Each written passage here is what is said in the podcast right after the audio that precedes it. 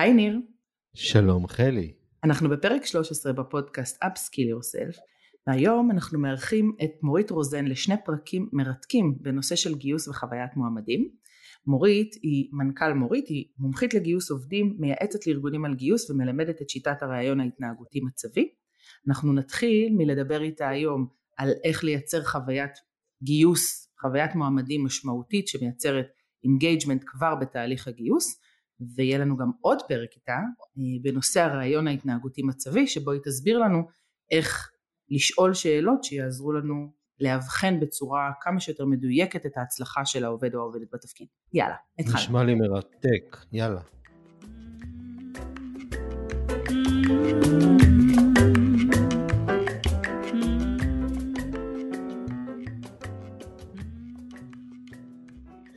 שלום מורית. אהלן. מה שלומך? מעולה, תודה שהזמנתם אותי. בשמחה, ספרי לנו קצת על עצמך. השאלה שתמיד מצחיקה אותי. סוג של רעיון. לא, היא מצחיקה אותי תמיד, כי אני ממליצה לא לשאול את השאלה הזאת ברעיונות. מעולה, מעולה, בואי תמליצי לי על שאלה אחרת. לא, אבל אנחנו מדברים על הרעיון פעם הבאה, אבל על הסטלה. בואי, בואי, אנחנו כבר עושים מודלינג, בואי. אם כבר עושים מודלינג, אז... אני לא אוהבת את השאלה של ספרי לי קצת על עצמך, כי היא נורא נורא רחבה, mm-hmm. כאילו מאיפה להתחיל, mm-hmm. דיברנו קודם מאיפה נולדתי, מאיפה למדתי, כאילו יש, יש כל כך הרבה מקומות שאפשר לספר נכון, על עצמי, נכון. ולכן אם אני מראיינת מועמד לעבודה, אז אני אוהבת להתחיל במשהו הרבה יותר קונקרטי וספציפי למה שמראיינים, אז אם אתם, אם הגעתי הנה כדי לספר על חוויית מועמדים, אז אני יכולה להגיד שאני עובדת בעולם הזה של... רגע, רגע, שאלה, תמליצי לי... אז אני עונה לה, לא, אז אני אומרת, השאלה הרבה יותר טובה, תהיה, ספרי לי איך הגעת לעולם הזה של גיוס ורעיון או מועמדים, כדי שהתשובה שלי לא תתחיל בזה שנולדתי בירושלים, אלא תתחיל במתי הגעתי לעולם תוכן הספציפי הזה. עכשיו אתה מבין למה הבאתי אותה לפה. עכשיו תקשיב. אני עוקבת אחרי מורית, אני אסביר. אני עוקבת אחרי מורית ברשת כבר המון המון זמן. אני לא, באמת שלא לא, לא מבינה הרבה בגיוס, אני מודה, התחומים שלי הם תחומים אחרים, אבל כל פעם ששמעתי אותה מדברת, או קראתי את התוכן שלה, אמרתי, יו, זה מה זה פרקטי, זה מה זה תכלס, אז אמרתי, חייבים להביא אותה. אליפות. אז מורית, בואי ספרי איך הגעת לעולם תוכן הזה, להתמחות שלך בנושא חוויית מועמדים ורעיון להתנהגותי מצבי. אז בעצם נחשפתי לעולם של גיוס כשעבדתי במשאבי אנוש באינטל בקריית גת כבר לפני עשרים וחמש שנה, ו... ועשיתי שם כל מיני תפקידים במשאבי אנוש, גם, גם ניהלתי גיוס, ניהלתי ייעוץ ארגוני, ועזבתי את אינטל כשנולד הבן הצעיר שלי, והתחלתי לחפש איך אני יכולה להיות יועצת, וגיליתי שאין כמעט יועצים לעולם של גיוס בחוץ, לא יועצים, לא, לא אנשים שעזרו, והכלים שנחשפתי אליהם באינטל, ברגע שיצאתי החוצה, גיליתי כמה הם בעלי ערך למנהלי גיוס, מנהלות גיוס ש, שנפגשתי איתם. אז ממש תוך זמן קצר, הפרויקטים הראשונים שלי היו לעזור לבנות תהליכי גיוס, שני הפרויקטים הראשונים היו במייקרוסופט וטקסס אינסטרומנטס, והם היו, הרגשתי שאני לא צריכה עוד הרבה בשביל להצליח, אם אני יכולה לעזור לשדרג אותם, אז כנראה יש פה משהו שאני עושה טוב, ושמעניין אותי, ו- ונשאבתי לתוך העולם הזה כבר מאז, כבר לפני שש עשרה שבע עשרה שנה, עם הרבה גלגולים בדרך, אבל יצא לי ללוות, ספרנו לא מזמן, משהו כמו חמישה עשר אלף מנהלים, אנשי משאבי אנוש, ללמד אותם, איך לראיין, ללמד איך לגייס. מרשים. אז, מדהים. Uh... אז בואי רגע, אפרופו חוויית מועמדים, נתחיל עם השאלה הכי uh, uh, טריוויאלית, אבל לא טריוויאלית. באמת זה נכון שאנשים לא רוצים לעבוד? היום, על, המת... על ההתפטרות הגדולה. וה... כל... כן, בגלל הקורונה ו... כן, כאילו זה נראה כאילו אנשים נהנים מהחלט, אף אחד לא רוצה באמת לעבוד, אני, אני, אני אומרת את זה כי זה מה שכל הזמן אני רואה בכל מיני פורומים שמנהלות ומנהלים ואנשי גיוס ונשות גיוס, כל הזמן אומרים שלא מצליחים למצוא עובדים, לא מצליחים לגייס, אנשים פשוט, זה נראה שהם לא רוצים לעבוד. אז אני... אני אגיד, אני לא חושבת שזה המצב קודם כל, אני לא חושבת שאנשים לא רוצים לעבוד, אני חושבת שיש שני דברים שקורים בו זמנית, אחד יש הרבה יותר הצעות, אמר לי השבוע איזה מנהל בסדנה, הוא אומר אני לא מבין למה אני יכולתי להתכונן לראיון, והמועמדים שמגיעים אליי לא מתכוננים? Mm-hmm. למה לא, לא מספיק חשוב להם? ואמרתי לו, מתי אתה חיפשת עבודה? אז אמר, לפני שנה וחצי. אמרתי, מעולה, לפני שנה וחצי היו בשוק חמישים אלף משרות פתוחות, היום יש מאה וחמישים אלף משרות וואו. פתוחות. אוקיי. כלומר, על כל uh, בן אדם שיוצא, ואפילו מתחיל להסתכל, יש כזאת הצפה, ש... שלאלה שרוצים למצוא עבודה, הם צריכים רגע למצוא את עצמם בסבך. ומשכורות יותר גבוהות והכל. מהצד השני, יש גם הרבה יותר הזדמנויות לאנשים לעבוד מהבית, לעבוד כפרילנסים. יש המון תשתיות, פלטפורמות אה, שנפתחו ושקיבלו בוסט בשנים האלה של עבודה מהבית ועצמאות. ויש גם אנשים שגילו שהם נהנים להיות בבית, mm-hmm. שהם לא רוצים ללכת לעבוד בשביל אחרים, אלא רוצים לעשות למען עצמם, או שהבן זוג עובד, בת זוג עובדת, והם ככה יותר בבית. אז אני חושבת שזה שנתיים שעשו טלטלה מאוד גדולה על השוק, ושינו בצורה דרמטית את סדרי העדיפויות של אנשים, אז אני לא חושבת שאפשר להגיד שאנשים לא רוצים לעבוד, אבל יש בוודאי הרבה יותר תחרות על כל בן אדם, אז הרבה יותר קשה למצוא מועמדים, ואנשים גם לא כל כך מהר רצים לקבל כל הצעה שנותנים להם, הם הרבה יותר בררניים, כי רוצים להיות במקום שעושה להם טוב, כאילו פתאום קלטו כמה עשה להם טוב, נגיד לפעמים להיות בבית עם המשפחה, ו- ו- ורוצים לא לאבד את זה עכשיו שחוזרים לתעסוקה. חד משמעית, אני היום נשארתי בבית, הכנתי שקשוקה מצוינת בצהריים, היה כיף אמיתי, זה לא שלא עבדתי משעה וחצי עד שש וחצי בזום, אבל תוך כדי כבר למדתי איך עושים את התמרון. אז, אז בואי רגע ברשותך, קודם כל ההתייחסות לתקופה של הקורונה היא קריטית בשיח שלנו פה, ואם תוכלי מדי פעם, מכיוון שהבנו שאת מאוד פרקטית, לתת לנו טיפים רלוונטיים לתקופה הנוכחית, כי הקורונה נשארת איתנו כרגע, אז בשמחה. וחלי, נעבור למה עובר על המועמדים בתהליך הגיוס? כן, מה, מה דעתך? מה עובר עליהם? כי הרבה פעמים מנהלות ומנהלים מגייסים באמת, והם מסתכלים על דברים מנקודת המבט שלהם. חלקם באמת המון שנים כבר בארגון, ומזמן לא עברו תהליך של חיפוש עבודה. אז מה, מה עובר על המועמדים בתהליך? תראה, אני חושבת שזה נורא תלוי לאיזה תעשייה את מדברת, אז יהיו הבדלים בין חבר'ה בהייטק שבכלל לא מחפשים, הם חווים כרגע הצפה. כלומר, אני שומעת מאנשים שפשוט המיילבוקס שלהם מופצץ, ואין סוף פניות, חלק אפילו יוצאים מלינקדאין כדי שיפסיקו להציק להם. מה את אומרת? או מגדירים שהם לא מוכנים לקבל פניות, או חוסמים ממש את הפרופיל, בתחומים מסוימים, כן? במקומות התפקידים היותר חמים. מעניין גם לראות שיש תפקידים חמים גם בתעשיות אחרות, כלומר, מלגזן אמרו לי אתמול שזה נורא קשה למצוא רתכים, כאילו יש המון תעשיות. מורות לאנגלית ולשון. בבקשה, מורים, למשל משרד החינוך במצוקה מאוד מאוד קשה. יש מחסור של ארבעת אלפים מורים כרגע. נכון, ונראה שזה רק הולך להתגבר, כי יש באופן כללי בעולם מחסור באנשים, יש גם ירידה בילודה שבישראל פחות חווים אותה, אבל ברמה עולמית, עוד לפני הקורונה, ידענו שהולכת להיות בעיה של מחסור באנשים, אז בהמון תחומים יש, יש מצוקה, וזה שהתעסוקה היברידית מאפשרת לגייס מישראל, לעבוד בארצות הברית, mm-hmm. לעבוד ב, mm-hmm. במקומות אחרים, כלומר, אנשים לא בהכרח עושים רילוקיישן, בשביל לעבוד בקליפורניה, חלקם עובדים מהבית, אבל אז בישראל אין את הבן אדם, כלומר, הם לא, הם, אנחנו מאבדים את ה, מה שפעם היה תמיד, הבריחת מוחות, קורית גם עכשיו.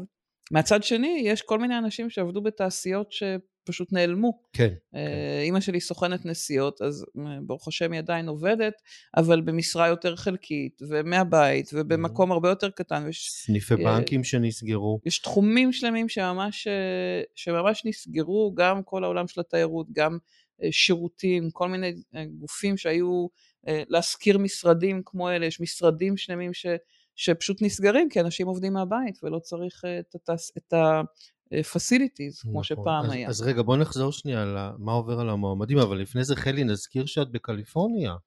נכון, נכון. אנחנו, אני עברתי לפני שלושה חודשים, לגור בקליפורניה, אנחנו מקליטים מרחוק, אז אם ככה יש ענייני סאונד, אז אנחנו מתנצלים מראש. אז כן. אז רגע, מורית, אמרת שבהייטק הם חווים הצפה, ואת אומרת כל הזמן פונים אליהם, ובתעשיות אחרות, ובכלל, אני חושבת שכש... אני לא מדברת דווקא על אנשים שלא מחפשים בצורה יזומה עבודה, אני מדברת על אנשים שמחפשים, שרוצים, שהרבה פעמים ג'וניורים גם בהייטק, או בכלל, יש המון המון אנשים שמחפשים עבודה ומתקשים למצוא.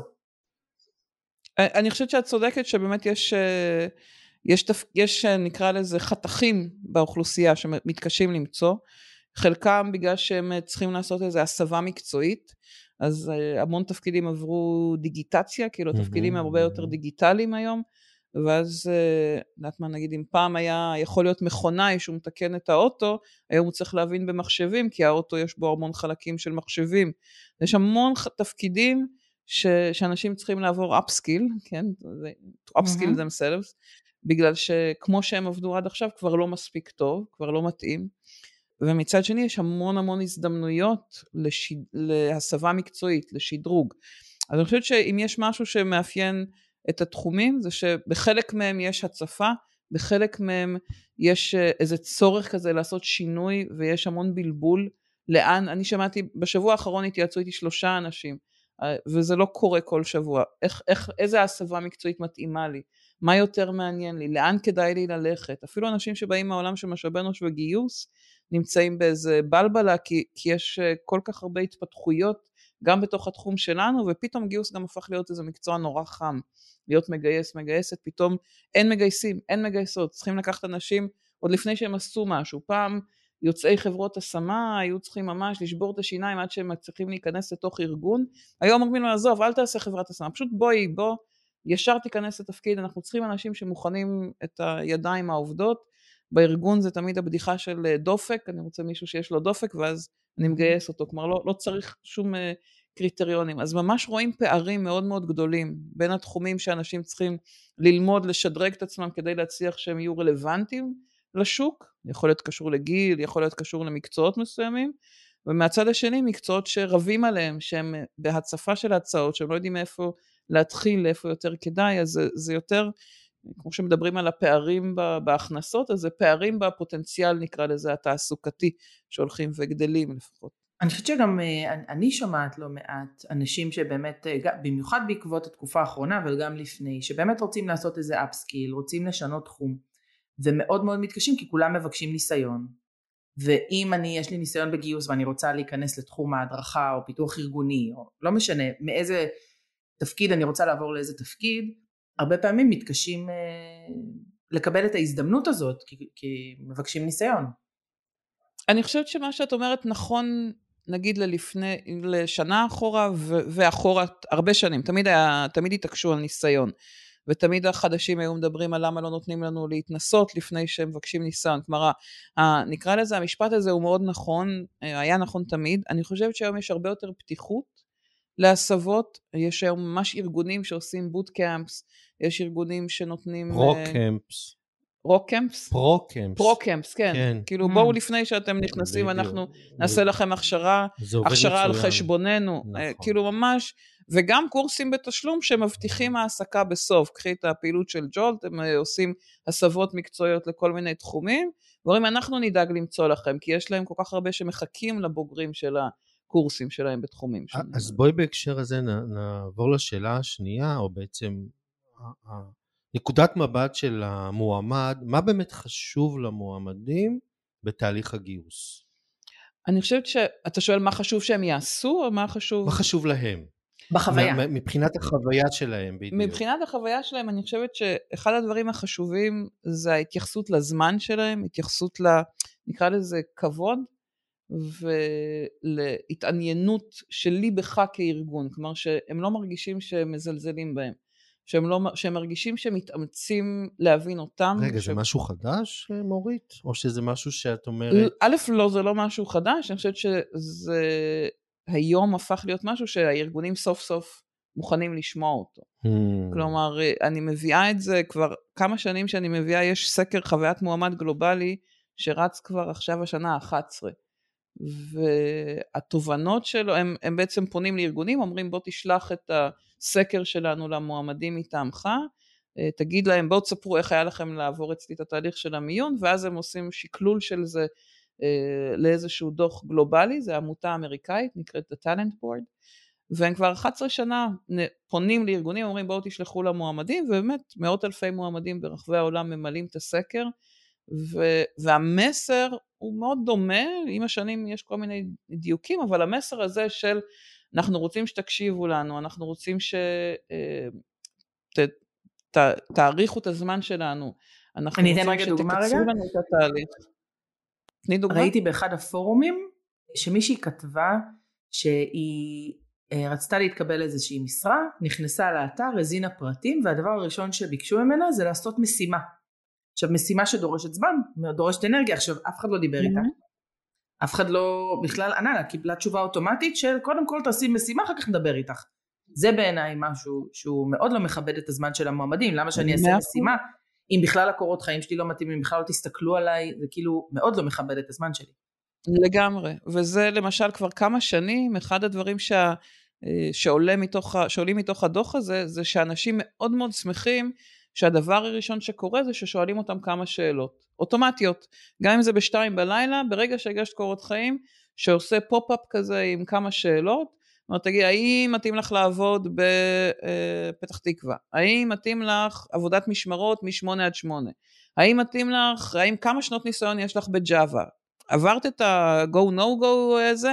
מעולה. עכשיו אנחנו רוצים להראות לך נגיד סרטון על התפקיד, תגידי שזה מתאים לך, אמרת שזה מתאים לך, נהדר, עכשיו אולי בואי תעשי משימה, או עכשיו בואי נקיים איתך איזשהו רעיון קצר שנראה שזה זה, אבל לא לשלוח אותי לעשות שיעורי בית, בטח לא כאלה שלוקחות כמה שעות, ועוד יותר אם זה משהו שאני מרגישה שמנצל אותי, כן, השיח בהצהרות בהייטק, זה שנותנים לאנשים משימות, שמנצלות אותם, אחר כך הם רואים את התוכן שהם כתבו, מופיע באתר, או מופיע בזה, זה ככה, כבר לקחת את זה לעוד יותר, נקרא לזה abuse. זה ממש מוביל אותנו לשאלה הבאה, איך באמת, או אילו שאלות ברעיון, יכולות להשפיע לרעה, על חוויית המועמדים.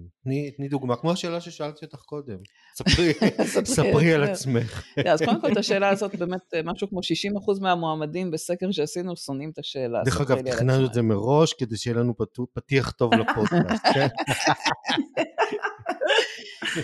אז תראו, יש המון שאלות שאנשים נשאלים, שהן השאלות הכי בעייתיות, גם מבחינה משפטית, כן?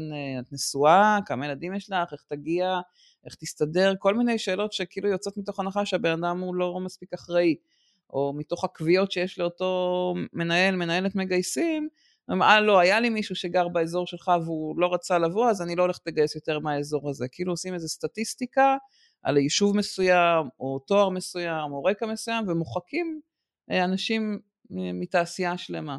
אז זה למשל משהו שאנשים מאוד מפריע להם, אפשר לראות המון פוסטים כאלה, גם צרות בהייטק וגם עוד פורומים ששואלים איזה שאלות הכי יצבנו אתכם, אז כל מיני, מה בעלך עושה, מה... כל מיני שאלות שהן כל כך לא רלוונטיות לשום דבר שקשור לעבודה. אותי שאלו גם... בראיונות, ארגונים גדולים ומאוד נחשבים, איך תסתדרי עם הילדים? נכון. יש לך שניים, זה כשהם היו תאומים, כאילו כשהם היו ככה, מה? אני אומר גם, אני שאלתי אותך. אבל מה, לפני... לא, לא בקטע, סתם מצחוק. לא, כי... לא, אמור, ודרך אגב, אחר כך אני הכרתי את המנהל המגייס, והוא אמר לי בצורה מפורשת, שהמנהלת גיוס אמרה שהיא חושבת שזה, שהתפקיד גדול עליי, בגלל שיש לי עכשיו תאומים קטנים בבית, שזה כאילו הכי לא חוקי ever לעשות, כן? תודה להם שלא התקבלתי, כן? אבל... עדיין זו שאלה לא חוקית, ולא לעניין לשאול אותה. אני מסכים. היא שאלה בעייתית מבחינה משפטית, היא לא לא חוקית, אבל היא מפלו אותך על הרקע שלה, זה הלא חוקי, כאילו, השאלה אפשר לשאול הכל, כל עוד לא מפלים, כמעט הכל. כן, אבל מה שאני שומע רגע מהדברים של שתיכן, זה שאפרופו שאלות שמייצרות חוויה לא טובה למועמד, זה אלו שאלות שהוא חווה, שהוא נתפס כאובייקט ולא כסובייקט. זה אומר שההסתכלות עליו היא כמו אה, פוטנציאל. זה מאוד מזכיר לי בארגון שעבדתי, דיברו המון על מן מנס. מן מנס זה תמיד נתן חוויה של, של כיסא שמעבירים אותו מפרויקט לפרויקט איפה שחסר כרגע מקום לשבת. וזה מעלה את אחת השאלות בעיניי הכי מעניינות בנושא חוויית אה, אה, מועמד, זה איך אני באמת מהניסיון שלך נותן לו תחושה שהוא לא אובייקט אלא סובייקט, אפרופו בובר אותנטיות, mm-hmm. לא אני ואתה ואני ועלה, אלא באמת יש פה מפגש של שני אנשים. מה את ממליצה שאני אשאל או מה אני יכול לעשות ברעיון כדי לתת לו חוויה של משהו אותנטי וגם בעיקר לחשוף את האותנטיות שלו? חלי, זה... Mm-hmm. זה כן, ה... כן. זה... אז אנחנו נדבר בפרק על הרעיון, על סוגי השאלות שיעזרו, אבל אני חושבת שמועמד או מועמדת שאתה מראיין, צריכים להרגיש שהשליטה בידיים שלהם, שהבחירה בידיים שלהם. כלומר, כשאני שואלת אותך, איך תסתדר עם הנסיעות מקריית אונו לגן יבנה, נגיד אני מגייסת אותך אליי, אז אני סומכת על ההחלטה שלי, של... אם אתה תשכנע אותי מספיק, אם אתה אומר לי יהיה בסדר אני אסתדר, אני אחליט אם אתה מספיק אותנטי, אם אני סומכת עליך. כלומר ההחלטה נשארת בידיים שלי, האם אתה אמין מספיק ל- ל- שאני יכולה לסמוך עליך. רגע, אז את אומרת שהאותנטיות נוצרת על ידי כך שאת מעבירה את האחריות על הרעיון למרואיין. אני מעבירה את האחריות לזה שאתה אומר, נעשה רגע ש- שני סלים. כן. יש סל אחד של אחריות מבחינה מקצועית, אני צריכה, אני האחריות שלי לבדוק שאתה מתאים אליי. נכון. אין, לי, אין לך שום דרך לדעת אם אתה מתאים נכון, אליי. נכון, לא מכיר. עכשיו, מבחינת התנאים של התפקיד, בסדר? שעות, נסיעות, מחויבות, בסדר? הדברים שבגללם אנשים מתעסקים, מוסר עבודה וזה. once ראיתי וקיבלתי את ההחלטה שאתה מתאים לי מבחינת היכולות והכישורים, וגם המוטיבציה שלך, שכנעת אותי שיש לך את המוטיבציה המדויקת והמתאימה לרעיון, לארגון, סליחה, האחריות לזה שאתה תסתדר עם הנסיעות, ותסתדר עם המשמרות, ותסתדר עם, ה, עם ה-ownership של התפקיד עצמו, עוברת אליך. אני לא יכולה להחליט בשבילך, אני לא יכולה להחליט לחלי, תשמעי, יש לך uh, תאומים, אז את לא תסתדרי עם התפקיד הזה. לא, זו החלטה שלה, היא צריכה לנהל את החיים שלה.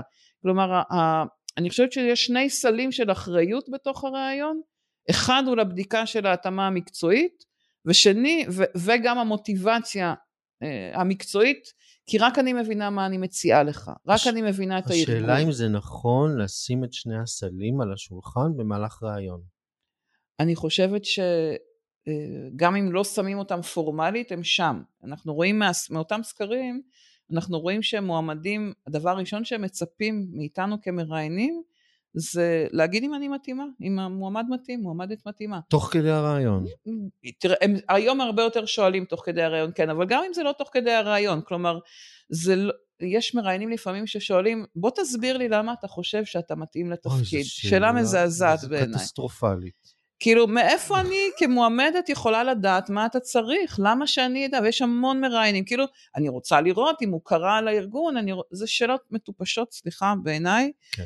לצפות שהמועמד יקרא על הארגון, יבין, יעשה שיעורי בית, ואז ימיין את עצמו ויחליט אם הוא מתאים או לא מתאים. היא מייצרת אנטי-אותנטיות, כי היא בעצם מכריחה אותי להיכנס למקום שאני בכלל לא מכיר אותו. נכון. אבל נניח, אני חושבת שהרבה אנשים שמגיעים לראיון, אז יש מימד של לחץ, חרדה, אני עכשיו רוצה, כאילו הארגון הזה נראה לי, קסום, מדהים, מהמם, יש לי מוטיבציה לתפקיד הזה, אני רוצה להרשים, אני רוצה, אני רוצה להרשים, אני רוצה לצאת טוב, ולפעמים, אני חושבת שהלחץ הזה יכול להשפיע על זה שאולי אני, אני לא אצליח להביא את עצמי בצורה הכי טובה, כי בסוף אני, אני מרגישה במבחן, אני בראיון, יכולים להחליט האם אני נכנסת לארגון חלומותיי, או לא נכנסת לארגון חלומותיי, אז איך אני יכולה בתור מי שמראיינת אותה, לנטרל את הדבר הזה ולעזור להם להביא את עצמם בצורה רגועה, פחות לחוצה. אז, אז אני, אני אגיד שני דברים. אחד זה סוג של פרומו לפרק הבא שאנחנו מדברים על הרעיון, כי זאת שאלה שהתשובה אליה תהיה בזה שאנחנו נבקש ממך לספר דוגמאות מהעבר. אז נדבר רגע בתוך הרע... בשיחה שלנו על הרעיון, על איזה שאלות אני יכולה לשאול על העבר שלך, כדי שאת תהיה עסוקה בלספר לי על דברים אמיתיים שעשית, ולא לנסות להמציא לי דברים, ואני לא, אני, תהיה הכי לחוצה שיש פה, אין בעיה, אני לא אתעסק בזה, זה לא, גם אם את מגמגמת תוך כדי הרעיון, זה לא צריך להפריע לי, אם את מתארת לי שבעבר כשתפקדת, מה שעשית שם היה טוב, אני לא בוחנת אותך על כישורי הרעיון שלך, אני בוחנת אותך על מה, מה שעשית בעבר, בתפקיד הקודם שהיית, כשהיית נתמה מנהלת הדרכה, אז אני רוצה לראות איך ניהלת הדרכה, מה עשית שם, גם אם להתראיין, את התפקיד של מתראיינת, את לא עושה טוב, מעולה, כי אני לא בוחנת אותך לתפקיד של מתראיינת, אני בוחנת אותך לתפקיד של מנהלת הדרכה, ומעניין אותי הדברים שעשית בעבר, אז זה נגיד הרציונל של רעיון התנהגותי מצבי. אבל, אבל יכול להיות שבגלל שאני נורא נורא לחוצה, אם אני נורא נורא לחוצה, אז אני לא אצליח לחשוב על דוגמאות מהעבר, כי אני אהיה בלחץ, אז אני כאילו בלאקאוט כזה. אבל זה האונרשיפ שלי כמראיינת, אני לוקחת על עצמי את האחריות כמראיינת, לא רק להרגיע, גם לכוון את הזיכרון שלך, גם לעזור לך לעורר את הזיכרון ולהביא דוגמאות. אני בחיים לא אשפוט מועמד שהוא לא נזכר בדוגמאות, לא, זה אומר שאני לא עזרתי לך להיזכר. כלומר, אני מתייחסת לראיון כמו רכב, שאני כמראיינת יושבת עם הידיים על ההגה, ואז אם אני רגע מורידה את הידיים ואומרת לך, אז בוא תיקח אותי לאן שאתה חושב, בספר לי על עצמך למשל, או מראיינים שיושבים ועושים, mm-hmm, mm-hmm, mm-hmm, ולא שואלים כלום במשך שעה, נגיד אם עכשיו היינו מדברים, ושעה אני הייתי מדברת לבד בלי שאתם מכוונים אותי, אז אתם לא עשיתם את התפקיד שלכם טוב כמארחים בפודקאסט. כלומר, האחריות בראיון, היא של המראיין למשוך מהמרואיין את הדברים הנכונים, לא שלא לשלוף את מה שזה כי הוא יודע מה צריך, לא, הוא לא יודע, אין לו מושג. כמו שפה אתם בעלי הבית ואתם יושבים עם הידיים על ההגה ואני האורחת שלכם, באותה מידה בראיון, האונרשיפ הוא של המראיין, הוא לא של המראיין, מראיינת, הוא לא של המועמדים שמתראיינים. אני חושבת שזו תפיסה מאוד מאוד חשובה, כאילו. כן, זהו, אני רציתי. תפיסה קריטית, כן, תגיד. היא, היא, לא, רגע, תמשיכי, כי בעיניי זה, זה, זו תפיסה חד, חדשנית, כי מהמקום mm-hmm. שאני מכיר רעיונות, זה, זה ממש לא המנגינה שאת משמיעה פה, מנגינה mm-hmm. אחרת לגמרי. אני בא לבחון, אני בא לבדוק, אני תתתה, לא לוקח אחריות על הרעיון, זה בעיה שלא, משהו מאוד מאוד מרוחק, ואת דווקא נותנת איזשהו סוג של כיסוי, ואפילו הגנה, משהו שהוא תומך, משהו שהוא מכיל, נכון, חלי? אני, אני mm-hmm. שומע משהו כן, שאפילו כן, אני כן. לוקח אחריות על הרעיון של המועמד, ואם אני לא מצליח לחלץ ממנו אה, ניסיון ממנה. פרטי, מה זה? או, או ממנה, ממנה, כמובן. אם אני לא מצליח לחלץ ממנה אה, אה, פרטים שחשובים לי לדעת, בצורה באמת אה, נעימה ורלוונטית. אני נכשלתי ברעיון. נכון. אני כמעט לא מכיר, זה, זה מדהים, אה, מנהלים שיגידו, וואלה, נכשלתי ברעיון. לגמרי, הם יגידו אחר כך איזה, לא ראיינתי טוב, הם יגידו אחר כך איזה מועמד קשקשן, איזה מועמדת ששקטה מדי, ואני אומרת להם כל הזמן, לא, אתה לא שאלת מספיק טוב, אם הוא יותר מדי דיבר ואתה לא קטעת אותו, אתה לא נהגת, אתה הושטת לו את ההגה ואמרת, כך תיסע, ואני עושה הרבה סדנות ונותנת לתרגל, ואחד הדברים שאני כל הזמן עושה בסדנות כשהם מתרגלים, אני עוברת ביניהם, אנחנו תשקט מדי, את שקטה מדי, תתחילי לשאול שאלות, לא, אני מחכה, אני מנומסת, לא, זה לא מנומס בראיון לשתוק כמראיין, מראיינת, זה לא מנומס כי אתה שם את כל האחריות אצלו. השבוע ממש היה לי, אין פה וידאו אז לא רואים את זה, אבל הייתה לי, ראיתי ראיון בתרגול, שהמראיינת שאלה שאלה, וכל פעם היא אמרה משפט, ועשתה כזה כן קטן עם הראש, המראיינת, וכל פעם שהיא שתקה. כל פעם זה הקשבה פעילה. כאילו הקשבה, כאילו פעילה, והיא עשתה כן עם הראש, ואז היא המשיכה עוד משפט, והיא עשתה עוד פעם כן עם הראש, ועוד פעם משפט. ואמרתי לה, את לא שמה, ממש זה היה נורא יפה, הסתכלתי, אמרתי לה, את לא שמה לב, אבל היא כל פעם עוצרת לאיזה חלקיק שנייה, מחכה שאת תשאלי אותה משהו, את עושה לה כן עם הראש, אז היא ממשיכה לדבר, כי את משדרת לה, תמשיכי לדבר, תמשיכי לדבר. עכשיו היא הולכת לאן שהיא רוצה, לא לאן שאת רצית. או שהיא נשארת באיזשהו מבוך. או שהיא נשארת איפה שהיא חושבת שהיא צריכה להיות, ואז את יכולה, תגידי לי בסוף הרעיון, לא, היא דיברה שטויות. לא, את לא כיוונת אותה למה שעניין אותה. זה סופר קריטי. חלי, זה ממש מזכיר לי מיומנויות משוב. זה בכלל מתקשר לכל התפיסה הניהולית שאנחנו מנסים לדבר עליה פה בפודקאסט, מהרגע הראשון, שאני בתור מנהלת לוקחת אחריות על כל תהליך שקורה. על ההתנהגות של העובדים והעובדות שלי, על התפקוד שלהם. על ההתפתחות המקצועי שלהם, נכון? על ההתפתחות המקצועית שלהם, אז גם מן הסתם, גם על הרעיון, אני צריכה לקחת אחריות, ואני גם, אני חושבת שמה שעולה פה בעצם, שאני חייבת בתור מנהלת לתרגל את המיומנות הזאת, כמו כל מיומנות ניהולית אחרת. בסדר? כי אני חושבת שהרבה... עוד לפני התרגול, את חייבת ללמוד אותה, Yeah. והיא גם עוד מתחילה לפני הרעיון דרך אגב, היא מתחילה עוד בלאתר את המועמדים, כלומר אם אנחנו מדברים על ארגון מגייס, הוא מתחיל בזה שלא המגייסת פונה למועמד, מועמדת, ואומרת לה, ראיתי את הקורות חיים שלך, את הפרופיל שלך בלינקדאין, ואת נראית לי מעניינת. לא, המנהל המגייס, או המנהלת המגייסת, פונים למועמד, מועמדת בלינקדאין, אומרים, וואו, ראיתי, וזה נראה לי ממש, יכול להיות מדליק לנו לעבוד ביחד, והם אלה שיוזמים את השיחה. כלומר, וואו. זה שיח מקצועי, שהיא לוקחת ownership מהרגע הראשון, וזה חלק מהתפקיד שלה או שלו. אבל אין לי זמן בתור מנהלת לעשות את זה. זה בדרך כלל יש, בשביל זה יש מחלקת גיוס שיעשו את העבודה שלהם. אני אתחיל לעשות סורסינג? אז א', כן, אנחנו רואים היום שיש מגייסת אחת ויש נגיד חמש מגייסות ומאה מנהלים או מאה אנשים בארגון. אז אם את, ואם את בתחרות כזאת גדולה, אז כן, גם את תעשי סורסינג כדי שיהיה לך את האנשים הטובים בארגון. כלומר, את צריכה את המנוף הכי גדול שאת יכולה. ואם כל אחד פונה לחמישה אנשים, אז ביחד פניתם לחמישים או למאה, המגייסת הכי טובה שתהיה בעולם, לא תוכל לעשות כל כך הרבה עבודת סורסינג. וה, ויותר מזה, האפקטיביות, נגיד היא מצאה את האנשים שצריך לפנות אליהם, בסדר? היא עשתה את הבירור, אבל אם את תהיי זאת שכותבת את הפנייה לבן אדם שמעריך אותך מבחינה מקצועית, האפקטיביות של הפנייה שלך תהיה הרבה יותר משמעותית, ואם דיברנו על חוויית המועמד, החוויה תהיה הרבה יותר אישית ומקצועית ואותנטית. בסדר, אם נגיד אם את עוקבת אחריי, ואת פונה אליי, את אומרת, אני עוקבת אחריך, ואני רואה מה את כותבת, ועקבתי אחריך, ראיתי את התגובות שלך, את הקוד שכתבת בגיטה, ואת ה...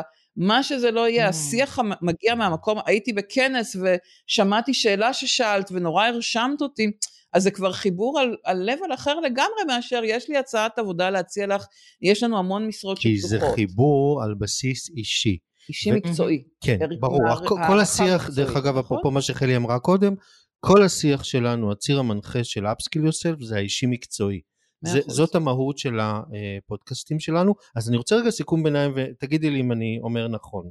אני מבין שאני כמנהל או מנהלת, שעושים רעיון למועמד או מועמדת, צריכים, אני רואה את הצחוק, בנות להירגע, הכל בסדר, פונפונים להוריד, הכל טוב. חכה, נדבר על הבנות אחר כך.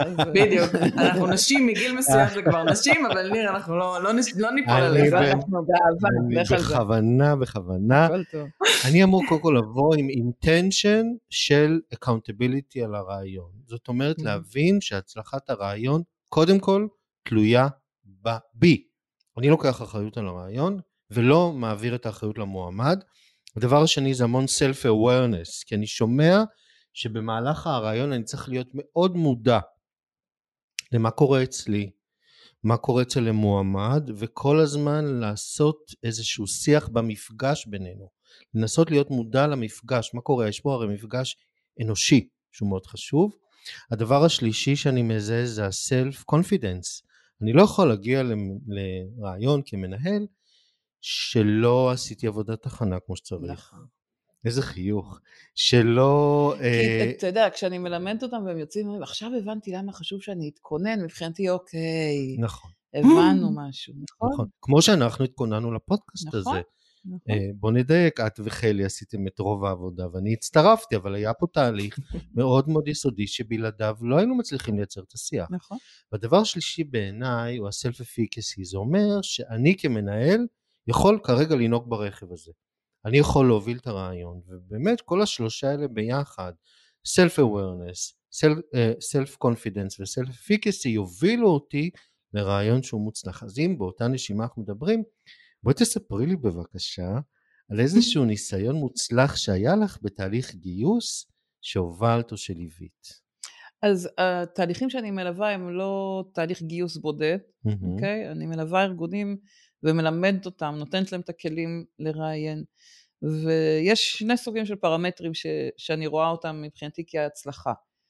אחת ההצלחות, אחת ההצלחות הכי גדולות מבחינתי הייתה עם חברת אלקטרה, קבוצת אלקטרה, ש, שלימדתי את הכלים של ראיון התנהגותי לצוות הגיוס, הגיוס ומשאבי אנוש, ולימדתי אותם, היה נורא יפה לראות, בינואר לפני שנתיים, mm-hmm. רגע לפני הקורונה, סוף דצמבר, תחילת ינואר, ובעצם פתאום במרץ לקחו להם את כל ה... מה שהיו רגילים, והמנהלת אמרה, בסך הכל כל מה שעשיתי היה פשוט להעביר את הכל לזום, כלומר, קודם כל היה להם כבר את הכלי, הם לא היו צריכים את הכימיה ושפת גוף וזה, אלא הם ישבו וראיינו עם הכלים של ראיון התנהגותי, והסיבה שהם באו ללמוד היה שהם היו עם אחוזי תחלופה מאוד מאוד גדולים, של שבעה עשר אחוז מהאנשים שנקלטו תוך שלושה חודשים כבר היו יוצאים, וזה גיוסי מס, אז... מוכר לך, אלי.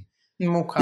כשעבדנו במוקדים של הסלולה, הייתה תחלופה של מאה אחוז בשנה, זה היה, זוכרת, זה היה מטורף. זה נורא, נכון, וזה מיליונים. ופה תמיד זה שיגע לי את השכל, כבר אז לפני, כבר לא יודעת כמה שנים זה היה, אמרתי לעצמי, איך יכול להיות שאתם משקיעים מיליונים בלגייס ולגייס, במקום להכשיר את המנהלים, לבואו נשאיר אותם פה, כאילו, בוא, בוא, כבר הגיעו אנשים, בואו נדאג לשמר אותם, כאילו.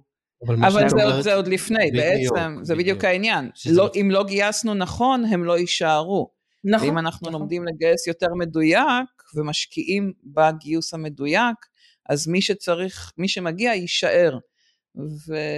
ואז גם ראינו, היא מספרת שאחרי שנתיים של העבודה עם הכלי, וזה כרגע השינוי, עוד לא הגענו, התוכנית שלהם זה שנכשיר גם את המנהלים, אבל כרגע רק צוות הגיוס עושה, מנחה את המנהלים בצורה יותר מדויקת, ירדו מ-שבעה עשר אחוז תחלופה למשהו בין חמישה עד שבעה אחוז תחלופה. וזה מבחינתך מדד להצלחת חוויית הגיוס? זה מדד להצלחה לא בחוויה, אלא מדד להצלחה בגיוס יותר מדויק. יופי, אז אני אשמח מניסיונך, לדוגמה להצלחה בחוויה. בחוויה. אז, אז אני רגע אוסיף עוד לחוויה עוד שניים, שלושה דברים שהם חשובים, ואני אגיד ככה על, על דוגמה. בשמחה אני מוביל פה את הרעיון, זה בסדר. אה, זה עדיין עדיין. עדיין על ההגן, לגמרי. אני מקפיד על ההילוכים. תשמע, אבל זו דוגמה נורא יפה, כי כאילו נתתי דוגמה למה שאני הבנתי, בסדר שאתה שואל, אבל זה לא מה שאתה רצית, ולכן במקום להגיד לי, לא, זאת לא דוגמה טובה, אמרתי לי, נהדר, זו דוגמה טובה למשהו אחד, אבל אני רוצה אותך למשהו אחר. כלומר, אתה מכוון אותי עם הדוגמאות שלי, שזה גם קורה ברעיון אמיתי. בסדר? גם ברעיון רגיל, אנחנו נבקש דוגמאות, והמועמד יענה ממה שהוא חושב, ממה שהוא מבין. אז המהלך הזה של עכשיו לכוון לחוויית מועמד, הוא מצוין. תודה. ואני אגיד, אחד הדברים, אחד הדברים שלא לא אמרנו קודם, שמועמדים מאוד מאוד מעריכים, זה כשעושים להם uh, סקרים, סקרי, סקרים אחרי, ה, התראיינתי איך היה לך הרעיון, uh, הגשתי מועמדות, איך היה לך הגשת המועמדות, עד כדי כך שארגונים שממש שואלים בכל שלב, חוויית המועמד שלהם uh, עולה, לא רק כי הם מקבלים פידבקים ומשדרגים, אלא כי המועמדים מרגישים שממש מתעניינים בהם, ומשפרים את... Uh, מקשיבים להם מקשיבים להם. ובאותו סקר שסיפרתי קודם על חוויית המועמד, אמרו שהארגונים, שעשרה ארגונים שזוהו בתור הארגונים, חוויית המועמד הכי טובה, שואלים ממש בכל שלב. כלומר, אפילו אם זה סקר קצר של שאלה אחת, איך היה לך סמיילי כזה, גם זה הספיק בשביל לשפר את חוויית המועמד. ואחד הדברים שמועמדים מחפשים, זה תהליך הרבה יותר קצר ויעיל. אז ראיתי שהחוויה השתנתה, ליוויתי אה, ארגון, אה, חברת סטארט-אפ שנקראת סטמפלי, וראיינתי את ה-וי פי אר אנד די אחרי אה, כמה חודשים אחרי שעשינו את ההדרכה, אז אה, אחד הדברים המעניינים שהוא אמר, היה שפעם אנשים היו צריכים לעבור ארבעה רעיונות, ורק כשהם היו מגיעים ל-וי פי הכי בכיר, אז, אה, אז, הוא היה, אז הוא היה זה שהיו משאירים לו את ההחלטה, אם יתקבל או לא יתקבל. ברגע שעשינו את הסדנה, והם בנו שאלונים, ואז כולם ידעו לקבל החלטה, אז פתאום אנשים אחרי רעיון אחד או שניים, כבר היו מסוגלים להגיד, לא, זה לא מתאים, והיו מסוגלים לתת פידבק למועמדים, אז הוא אמר, תראי, עברו רק חודש, חודשיים, שלושה, מאז שהתמנו את הכלי, אבל כבר אני רואה, שאנשים שפעם היו עוברים את כל המסלול, היום כבר אחרי רעיון אחד או שניים, יודעים להגיד להם לא, אבל כבר עם ביסוס מקצועי, לא מפחדים או תחושות בטן, אלא מזה שיש כבר ממש עוגן מקצועי. שזה גם מדבר על החוויה של מכבדים את הזמן שלי, שלא סתם מבזבזים לי את הזמן בעוד רעיונות. נכון, מכבדים את הזמן שלי, לא סתם עורכים אותי. ונחבר את זה לאחד המחקרים הכי מעניינים שיצא לי לקרוא, של חברת פרדוקס, אני לא יודעת אם אתם מכירים את אוליביה של פרדוקס, חברת פרדוקס, חברה גלובלית שקנתה סטארט-אפ ישראלי, יסלח לי ים שאני לא זוכרת את שם הסטארט-אפ הישראלי לפני, אבל ים דביר הוא המנכ"ל של פרדוקס בישראל, ויש להם כלי שהם קוראים לו אוליביה, שזה מגייסת וירטואלית, והיא מין בוט שמנהל את השיח הדיגיטלי עם המועמדים. ואחד הדברים שהם, והם פרסמו לא מזמן חמש תובנות שיש להם מ-חמישים מיליון שיחות עם מועמדים וואו. בשנה האחרונה, ואחד הפידבקים המעניינים היה ש... שאנשים, ככל שתהליך הגיוס קצר יותר, סיכויי ההצלחה גדולים יותר. כלומר, חוויה, הדבר שהכי חשוב שעלה משם, זה שהמועמדים מחפשים את התהליך הקצר, אל תמרחו יותר מדי זמן. אם זה הרבה מאוד רעיונות, אז זה, זה מייצר חוויה גרועה, והוא אומר שחברות שצריכו לקצר את תהליך הגיוס, לימים בודדים בין הגשת מועמדות, אני מקריאה כי היה לי חשוב לדייק, להצעת עבודה, הגדילו בכמעט חמישים אחוז את מספר העובדים ש, שחתמו בסוף בחברה. אז מעבר לזה שהחוויה היא טובה יותר, זה גם גורם לאנשים מדהים. לבחור לעבוד באותו ארגון. אז, אז בואי ברגע, שוב באותה נשימה, אמ, וואלה, עשינו רעיון, הובלנו רעיון, ובסוף החלטנו שאין התאמה. איך נותנים תשובה שלילית שלא תפגום בחוויית המועמד? כי בסוף המועמד הזה הוא סוג של שגריר קטן שלנו, וגם האם כדאי לתת למועמד פידבק?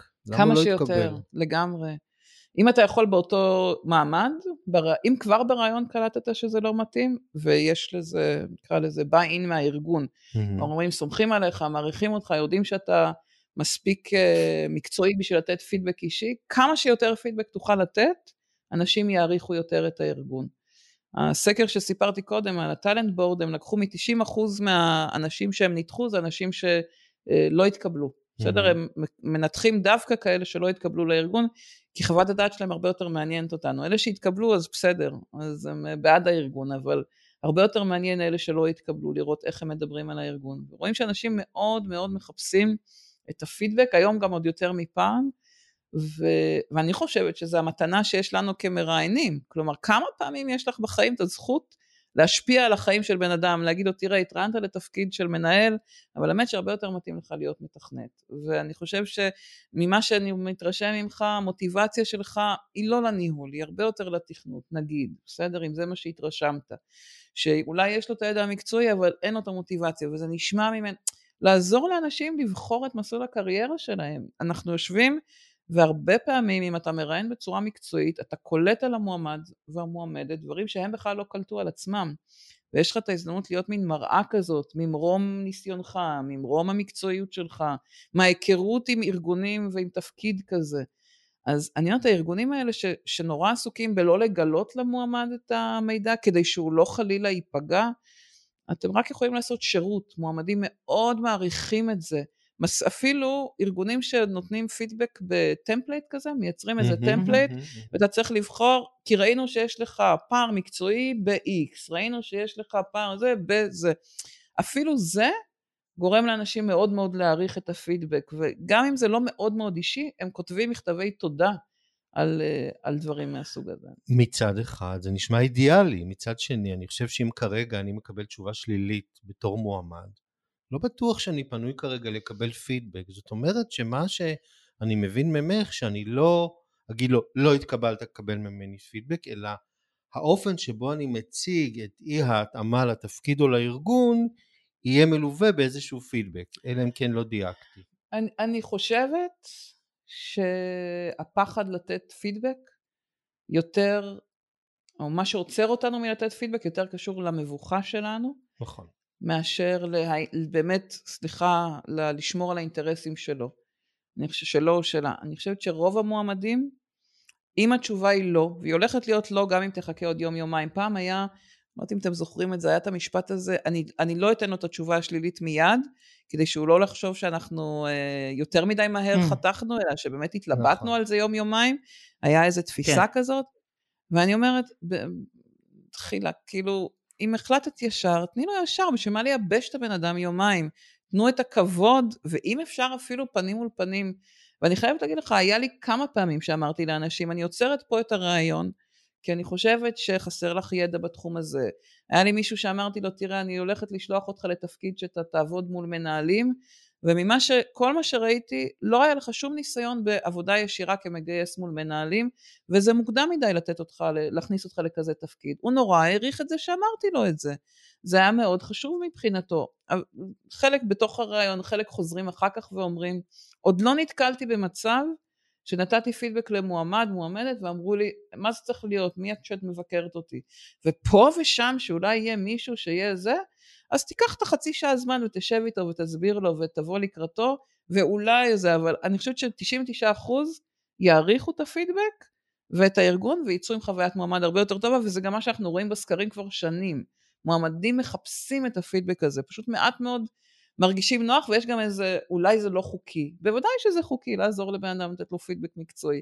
אין בזה משהו לא חוקי, אין בזה משהו שפוגע בו. אתה, אם אתה באמת מגיע ממקום אמפתי, שאתה בא למענו, אתה אומר, אני רוצה לשקף לך מה עלה מתוך מה שתיארת, אם תעשה אחת, שתיים, שלוש, אתה תשתדרג, ופעם הבאה שתבוא יש יותר סיכוי, הם יבואו פעם הבאה, הם יעשו את המאמץ, הם ילכו ללמוד.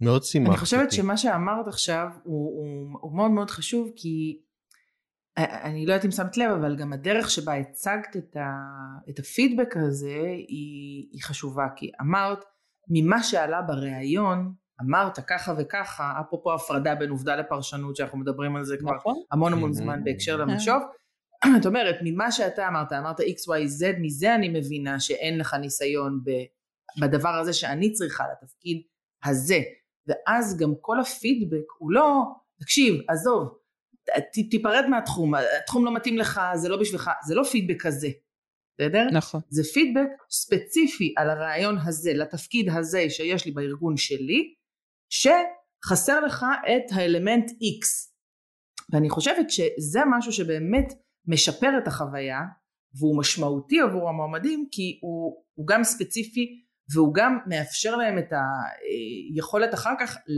לחפש משהו דומה בארגון אחר, שלא דורש את ה-X הספציפי הזה. נכון. זה לא אומר להם, זה לא בשבילך, עזוב. וחלי, זה נעל הציר של הפיתוח האישי המקצועי. נכון. אז, אז אני רוצה להגיד לגבי זה, אני חושבת שיש הרבה עניינים של איך אני מוכרת את התפקיד או מסבירה על התפקיד למועמדים בצורה שהיא תגרום להם לרצות אותו, תייצר מוטיבציה לתפקיד וכולי, כן.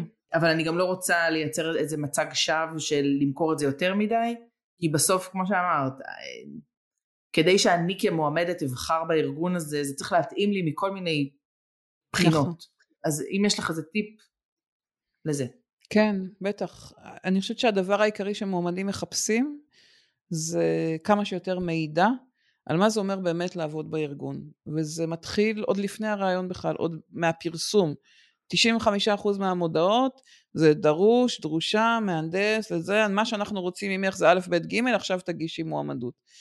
וזה לא, רוב המועמדים בכלל לא מכירים את הארגון, הם לא יודעים מי זה, אז לייצר תוכן באופן קבוע, תוכן מעניין, שמעניין אותי לעקוב אחרי הארגון, מידע על מה זה אומר המקצועיות באותו ארגון, למה כדאי לי בכלל לעקוב אחריו, נגיד כמו שפנית אליי, פנית אליי כי את קוראת אותי ואת עוקבת אחריי, וכשזה הגיע הבשלות והנקודה שיכולתי להתאים לצרכים שלך, התקשרת ואמרת בואי תדברי, באותה מידה, כי אני מייצרת הרבה תוכן, בסדר?